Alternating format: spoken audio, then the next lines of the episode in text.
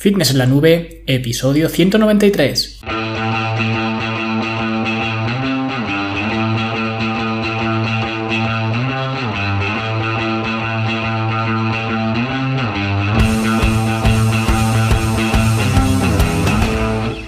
Bienvenidos a todos un viernes más aquí a vuestro podcast, a Fitness en la Nube, donde hablamos de fitness, de nutrición, de entrenamiento y donde cada viernes, cada semana os traigo las técnicas, consejos, estrategias, trucos y como lo queráis llamar para que construyáis un mejor físico y tengáis un estilo de vida más activo y más saludable.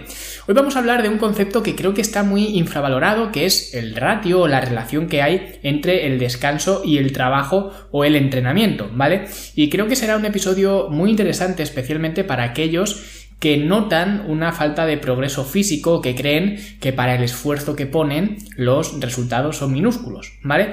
Pero antes de hablar de resultados minúsculos, pues vamos a hablar de algo mayúsculo, como es la Academia de Fitness en la Nube, ¿vale? Que ya lo sabéis, es la academia para conseguir verte mejor, sentirte mejor y rendir mejor, donde vas a encontrar eh, cursos y talleres prácticos para que aprendas a formarte y a saber, pues, eh, todos los entresijos, podríamos llamar, del entrenamiento y la alimentación y, como no, del descanso, que es eh, de lo que vamos a hablar hoy, ¿vale? Además, eh, por supuesto, encontrarás programas de entrenamiento ya diseñados y periodizados para que la progresión pues, sea continua, ebooks, eh, recetas, el ecosistema de hábitos para cambiar tu estilo de vida de forma sostenible y por tanto de forma permanente, ¿vale? Y en definitiva, pues todas las herramientas para hacer una transformación no de fuera adentro como se hace en el resto de sitios o como el resto de entrenadores intentan implantar, sino de dentro a afuera, que para mí, y creo firmemente que es la única forma de realmente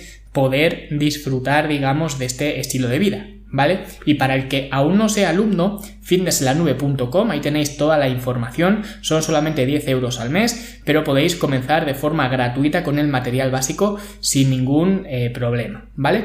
Y bueno, ahora sí vamos a hablar eh, del tema de hoy, que como he comentado creo que es un tema muy infravalorado como es la recuperación. De hecho, a cualquier persona que le preguntes cómo se puede mejorar tu cuerpo o tu salud, todo el mundo, sin excepción, te va a decir comiendo bien y haciendo ejercicio. Y aunque esta respuesta podría ser medio válida para un niño de primaria, absolutamente nadie te va a decir con un descanso adecuado o con una buena higiene del sueño.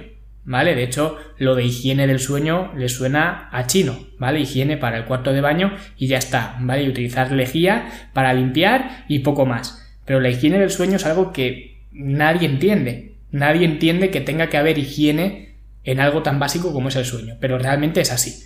¿Vale? Y podéis hacer la prueba, podéis preguntarle a cualquier conocido vuestro o salir a la calle a hacer entrevistas como le da mucha gente por hacer ahora y veréis que no me equivoco y que nadie tiene en cuenta el descanso. Sin embargo, para mí es una pieza clave. Y de hecho, en el curso de inversión de la academia, que es el primer curso que recomiendo a todos los alumnos que vean, ¿vale? Siempre recomiendo este curso, incluso si comenzáis en el apartado gratuito de la academia, lo podéis ver por vosotros mismos. Y como digo, es gratuito, o sea que lo podéis ver eh, simplemente apuntándoos a la academia en el apartado gratuito. ¿Vale? Y hago mucho énfasis en que se comprenda que esto no es una cuestión de dos patas, esto no es una bipolaridad. ¿vale? De entrenamiento y alimentación, sino que es un triángulo. Y no cualquier triángulo, un triángulo equilátero formado por el entrenamiento, ¿vale? Ni siquiera el ejercicio, ¿vale? Sino el entrenamiento, que ya he comentado muchas veces, pues cuál es la diferencia entre ambos, la alimentación y el descanso. Y podréis decir, bueno, es que descansando más no voy a bajar de peso. Pero claro, es que esto es un error de concepto, porque por esa regla de tres, solamente entrenando o haciendo ejercicio, tampoco vas a bajar de peso. Porque ya hemos visto muchas veces en estos episodios, ¿vale? Los episodios anteriores, lo siento por el que sea el primer episodio que escucha eh, de este podcast, pero ya lo he comentado en muchos episodios atrás que el gasto energético de la actividad física es irrisorio. Por tanto, el entrenamiento no cubre la función de bajar de peso como tampoco el descanso cubre esta función, pero estamos hablando de cambiar tu físico y optimizar tu estilo de vida. Y perder peso solo es pues un simple engranaje, un eslabón, ¿vale? De toda la cadena. Y ni siquiera es algo por lo que todo el mundo eh, se deba preocupar. Porque aunque sí que sea la tónica general, no todo el mundo necesita perder peso. Pero curiosamente, todo el mundo puede optimizar su estilo de vida, aunque no necesite perder peso.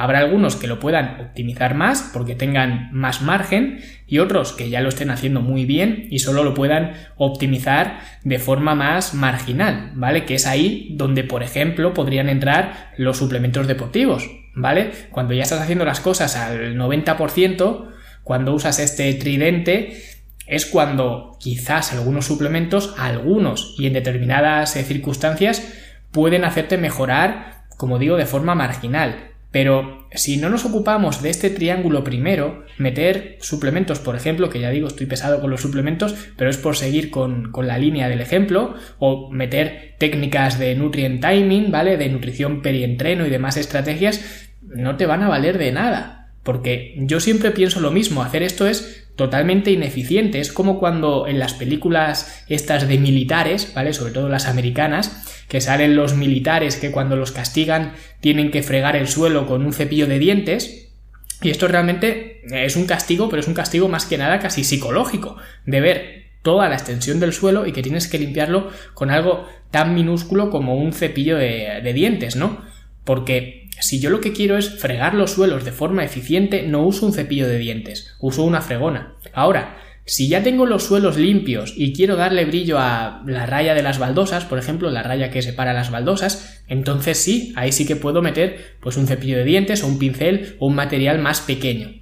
Y esto es igual que lo que, que lo que estábamos hablando, que hasta que no tengas bajo control este tridente, que es el que realmente importa, el entrenamiento, la alimentación y el descanso, preocuparte por otras cosas es cuanto menos perder el tiempo y generalmente es perder tiempo y dinero, ¿vale? Así que primero coge la fregona y luego ya si eso, pues el cepillo de dientes y coger la fregona en este caso significa optimizar tu entrenamiento, tu alimentación y tu descanso. ¿Vale? Y estas tres variables, este triángulo, trabajan en ciclo. Es decir, a lo largo del día tenemos que trabajar en las tres, porque no es posible optimizar una sin tener en cuenta las demás, que por eso es, digamos, un triángulo perfecto, porque tú no puedes optimizar tus entrenamientos si no tienes una buena alimentación o si no has dormido nada esta noche. Si has estado la noche en vela porque has tenido una mala noche, que todos tenemos en noches así, no puedes esperar al día siguiente a hacer tu mejor entrenamiento. Y a lo mejor ocurre, ¿vale? Pero no es lo habitual, ¿vale? De igual forma, vas a dormir mucho mejor cuando has hecho un buen entrenamiento o cuando estás correctamente alimentado. Y si alguna vez eh, pues eh, habéis hecho alguna de estas dietas milagro, ¿no? Que se publicitan por ahí, o incluso si le preguntáis a cualquier culturista, si conocéis a algún culturista eh, que compita, ¿no? De competición, que cómo son las últimas semanas antes de esa competición, te van a decir que son una pesadilla. Y ni siquiera eres capaz de dormir por todo el hambre que tienes. Y los entrenamientos son una basura. ¿vale? Ya digo, no lo digo yo, yo recuerdo mi primer entrenador que era culturista y de hecho no sé si seguirá compitiendo, pero sé que sí en el negocio, y me decía que la última semana antes de competir se pasaba la noche en vela fumando, porque no podía dormir. Y no es el único que me lo ha dicho, ¿vale? Él fue el primero que me lo dijo y quizás fue algo que me llamó mucho la atención y quizás fue el momento en el que perdí cualquier tipo de interés por el culturismo, ¿vale? Porque no quise eh, llegar a ese punto de maltratar a mi cuerpo hasta esos extremos, ¿vale? Y eso fue a lo mejor con 18 o 20 años. Pero es simplemente la realidad de cómo funciona esto, y que una variable sin las otras, aunque sí que se puedan mejorar, pero no pueden ser nunca óptimas, porque todas dependen de todas. Por eso mucha gente, cuando ve que no tiene los resultados que quiere, que bueno, en realidad muchas veces ocurre simplemente por unas expectativas eh, sobreoptimistas, ¿vale? Que de esto ya hablé también en otro episodio sobre cuánto músculo puedes esperar ganar en los diferentes años de entrenamiento. Y ya visteis, los que lo escucharais, claro, que realmente no es tanto. Y mucha gente que está teniendo grandes progresos se piensa que su progreso es ridículo simplemente por las comparaciones o por las expectativas que los medios de comunicación generalmente y las redes sociales eh, te meten en la cabeza. Pero aún así, la única alternativa que vemos cuando nos eh, sentimos que no progresamos todo lo que deberíamos es meter más trabajo. Ir más veces al gimnasio, hacer más series, hacer más ejercicios, hacer más frecuencia, más eh, peso, ¿vale? Y en ocasiones eh, sí que puede ser la solución. De hecho, estoy de acuerdo que viendo lo que veo en los gimnasios, la solución casi siempre está en aplicar más intensidad, ¿vale? En ir más duro. El problema realmente lo tienen quizá pues los atletas o gente que solamente tiene dos posiciones, ¿vale? O on u off. Y van siempre al máximo, ¿vale? O van al máximo o se quedan en casa que no hay mucha gente así en los gimnasios convencionales, ¿vale? Pero sí que hay, sí que existe esta gente. Pues esta gente cuando no ven muchos resultados o quieren más, la única salida o la única estrategia que conocen es ir más duro aún, más de lo que ya están yendo. Y esto suele ser un problema porque no estás manteniendo la equidad en este triángulo equilátero. Si de repente aplicas mucha más intensidad a tus entrenamientos, intensidad que no respaldas con tu alimentación ni con tu descanso, ese triángulo ya deja de ser un triángulo equilátero y pasa pues eh, a ser un triángulo isósceles o escaleno, ¿no? Que ya no me acuerdo ni de geometría.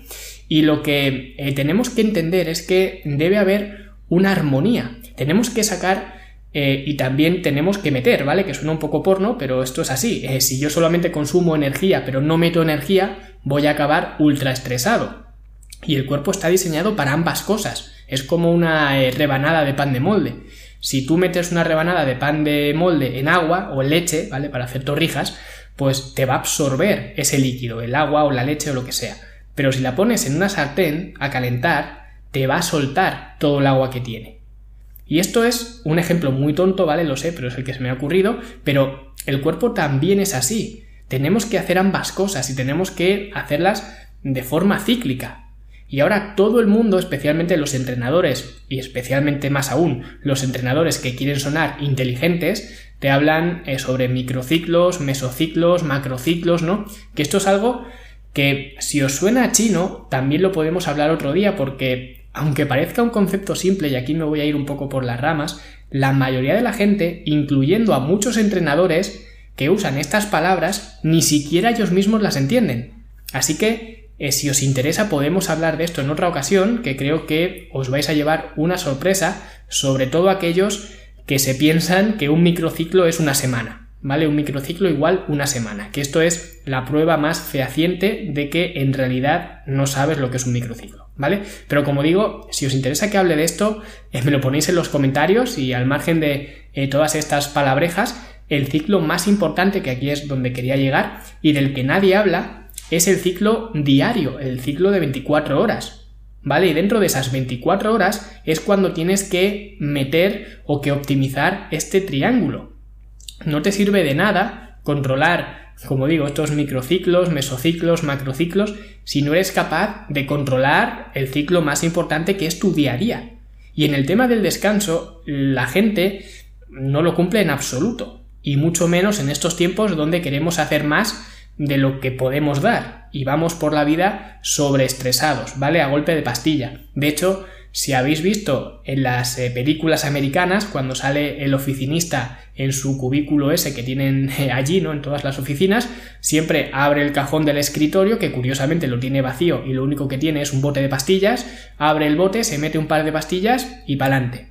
¿vale? Y luego se toma un café y eh, vamos así por el mundo. Y ya lo vemos normal, lo estamos normalizando hasta el punto de que hay gente que dice que si no se toma un café por las mañanas no es persona. Y esto lo vemos normal, pero no debería ser normal. Tu condición de persona, como tú dices, no debería depender de una sustancia estimulante y adictiva y que además causa tolerancia. Porque es como si yo digo, no, es que si yo no me meto una raya de coca no puedo ir a trabajar. Y ojo, que esto muchos lo veréis como una barbaridad, pero he conocido gente así, ¿eh? Así que mucho cuidado con esto porque no estoy exagerando. Lo que pasa es que esto no lo vemos normal y afortunadamente no es lo normal, pero lo del café sí que lo es. De hecho, ya hablé del café en otro episodio, pero básicamente, si consideras que necesitas el café para funcionar, puedes apostar, sin equivocarte, a que tu descanso no es para nada óptimo y es una asignatura en la que debes trabajar.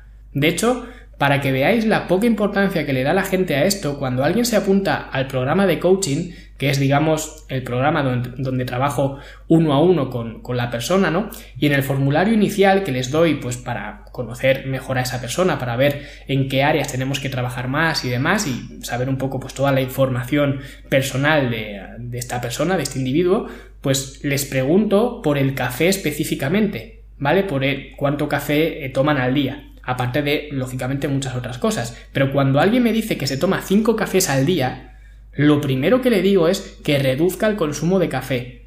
Porque es curioso, la gente eh, no tiene tiempo ni ganas de comer cinco veces al día. Cinco veces al día parece que eso no puede estar porque, eh, bueno, pues eh, no tienen la agenda preparada para comer, para hacer cinco comidas al día. Pero luego sí que te metes cinco cafés al día.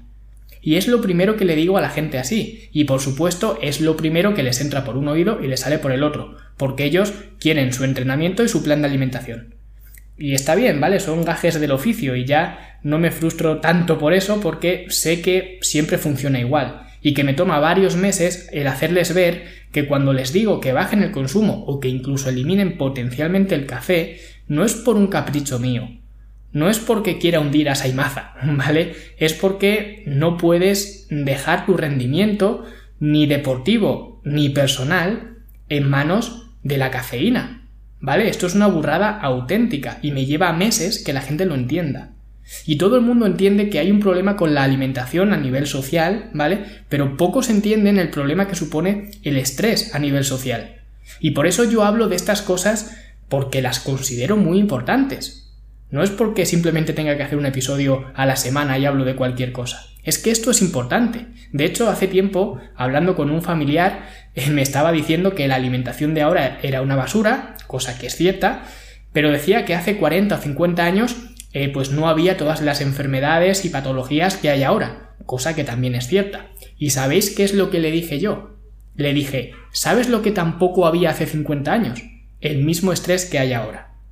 Y el caso es que el estrés no me parece algo malo per se, no es algo que haya que evitar, pero sí que es algo que hay que manejar. Yo siempre pongo la misma analogía y el que esté suscrito a, los emails que mando, que para el que no lo esté y quiera recibir estos emails, ¿vale? Son completamente gratuitos como eh, no podía ser de otra forma. Simplemente vais a fitnesslanube.com barra email y ahí eh, lo tenéis, ¿vale? Ahí os podéis apuntar. Pues en estos emails Muchas veces digo lo mismo con respecto al estrés. Digo que Superman solo era super en momentos de máximo estrés y que el resto del tiempo pues solamente era Clark Kent, ¿vale? Por lo que el estrés no es algo malo. Lo que es malo es no tener la capacidad suficiente para afrontar ese estrés. Y aquí es donde entra de nuevo el descanso, porque hay muchos signos que podemos mirar y hacer esa pequeña introspección para ver si estamos sobreestresados para ver si el estrés que estamos metiendo en el cuerpo es superior a la capacidad que tenemos de manejar este estrés. Que ya digo, esto variará de persona a persona. Pero por ejemplo, si tenemos mucho estrés emocional, nos vamos a volver ariscos, con cambios de humor, mal encarados, eh, irascibles, ¿vale? Que es como he dicho, como se sienten los culturistas en las últimas semanas, ¿vale? Hay una inestabilidad emocional bestial. Y esto es por el, por el nivel de estrés, por el altísimo nivel de estrés y la incapacidad de manejar tanto nivel de estrés. Y no solo a nivel mental, sino también a nivel físico. Las articulaciones te empiezan a doler, tienes más inflamación, las agujetas te duran tiempos excesivos y es como si te quemaran, como si te pincharan, ¿vale? Parece que no se van, son molestias continuas. ¿Y qué es lo que hace la gente cuando se encuentra en estas situaciones? Pues un antiinflamatorio y a seguir. ¿Vale? Y nos empeñamos en no escuchar las señales del cuerpo porque todo esto son señales, ¿vale? Yo hace un par de años tuve unas molestias en el codo y realmente lo que me estaba diciendo el cuerpo es afloja que por aquí no vas bien, que estás mordiendo más de lo que puedes tragar, ¿no? Como se suele decir. Incluso problemas en las hormonas que causan problemas físicos, ¿vale? Que son problemas, digamos, físicos, pero que vienen derivados de un problema eh, de base hormonal, como por ejemplo los problemas en, la piel. Cuando pues la piel se te escama o te salen granitos o lo que sea, y la gente lo que hace es comprarse una crema. ¿Vale? Problemas en el pelo, que esto es un clásico, todos sabemos que el estrés afecta a la caída del pelo, tanto en hombres como en mujeres, ¿vale? Pero sobre todo en hombres, porque tenemos más eh, predisposición. ¿Y qué es lo que hacemos? Pues nos vamos a Turquía y nos ponemos más pelo, ¿vale? También es las mujeres, hay eh, cambios en el ciclo menstrual que de repente pues se vuelve muy irregular, ¿vale? O muy doloroso, hay cambios en los eh, flujos vaginales, que estás más seca, ¿vale? ¿Y qué es lo que hacemos o qué es lo que hacen las mujeres? Pues nos vamos y nos compramos el chili este que anuncian en la tele, ¿no? Y como veis, hay soluciones para todo. Y es lo que siempre buscamos, tratar los síntomas en lugar de tratar la causa. Y la causa es un descanso ineficiente. Y ojo, eh, no todo esto que he dicho es por un descanso ineficiente. Si te sale cualquier erupción en la piel, no tiene por qué ser por un mal descanso. O si necesitas el chili, no tiene por qué ser por un mal descanso. O si se te cae el pelo, no tiene por qué ser por un mal descanso. Pero a menudo estas señales nos están diciendo algo más y nos empeñamos en ocultar esas señales, en taparlas, cuando lo que quizás deberíamos de hacer es mirar o comprobar o analizar por qué nos está pasando lo que nos está pasando. Así que si tenéis cualquiera de estos signos y especialmente eh, si lo de prestarle atención al descanso es algo nuevo para vosotros, la solución es bien sencilla. Tratad al descanso con la misma importancia que tratáis la alimentación o que tratáis el entrenamiento. Porque mucha gente habla de porcentajes y dice, no, es que la alimentación es el 85% de importante y el entrenamiento es el 15%. Y estos son gilipolleces, son gilipolleces totalmente infundadas, arbitrarias y aleatorias. Y para mí, y para todos los alumnos de la academia, porque es lo primero eh, que les digo, tanto el descanso como el entrenamiento como la alimentación conforman un 33,33 eh, periodo, ¿vale? Por tanto, si te encuentras en la situación de que tu descanso es subóptimo, por decirlo suavemente, pues la solución es bien sencilla, descansa más y mejor. Y en general podemos hablar de tres tipos de recuperación, o al menos yo concibo tres tipos de recuperación. Por un lado tendríamos la recuperación activa, que básicamente sería hacer ejercicio físico no relacionado con tu actividad principal. Pero claro, esto solo cuenta para la gente que entrena, para la gente que ya tiene una actividad principal. Es como el entrenamiento funcional. Si no tienes una actividad principal, el entrenamiento funcional no existe, al igual que no existe la recuperación activa. ¿Vale? Porque alguien eh, o para alguien 100% sedentario, la recuperación activa va a ser solamente ejercicio físico. Por ejemplo, si yo aprovecho los fines de semana para salir con la bici hacer una ruta, ahora que también está tan de moda hacer esto, esto para mí sería un descanso activo, porque estoy desconectando de mi actividad principal que sería el entrenamiento con pesas, y tampoco estoy haciendo esta actividad muy exigente, simplemente pues voy a pedalear un rato y ya está. Ahora, si una persona 100% sedentaria empieza a ir los domingos con la bici, como yo, pues eso no es descanso activo, eso es ejercicio físico. Y si ya encima pues eres un poquito más profesional y tienes una planificación de kilómetros, de velocidad y demás, esto ya es un entrenamiento. Por tanto, hay que tener claro que la diferencia entre entrenamiento y descanso activo es primero la intensidad y segundo que lógicamente la actividad sea diferente, ¿vale? Que te dé otros estímulos sensoriales, digamos, porque si yo cojo y hoy es mi día de descanso y digo voy a hacer un descanso activo hoy y me voy a hacer pesas, ¿vale? Pero más ligeras porque quiero que sea un descanso activo y a menos, eh, a menos intensidad Físicamente estoy quizás descansando porque no me estoy esforzando mucho, pero a nivel de motivación, a nivel psicológico, a nivel mental, de percepción, pues sigo en el mismo ambiente que siempre. Y eso no me ayuda a desconectar, ¿vale? Por eso muchas veces los eh, deportistas en la pretemporada, por ejemplo, los que tienen acceso a una playa, los que son de equipos que, que tienen playa, ¿no? De ciudades que tienen playa, se van a entrenar a la playa. ¿Vale? Porque sigues entrenando, pero al estar en otro entorno es como que anímicamente estás mejor porque estás en otro sitio, ¿vale? Es como cuando en el colegio nos llevaban de excursión a un museo, por ejemplo, que aunque vayas a un museo sigues aprendiendo, sigues aprendiendo cosas, pero como estás en otro entorno, pues lo tomas como un descanso, ¿vale? Pues esto es igual. El problema, como digo, es em, la intensidad que se aplica, porque los atletas, eh, los que tienen esa mentalidad competitiva, es imposible prácticamente que hagan descanso activo de nada. Porque, por ejemplo, los deportistas em, que hacen pues diversos tipos de deporte, una ocupación que tienen, muchos de ellos, es jugar al golf, ¿vale? En su tiempo libre. Y a lo mejor este, estas partidas de golf lo toman como descanso activo. pero son tan competitivos que al final la partida de golf acaba siendo un torneo donde se dejan la vida porque quieren ganar.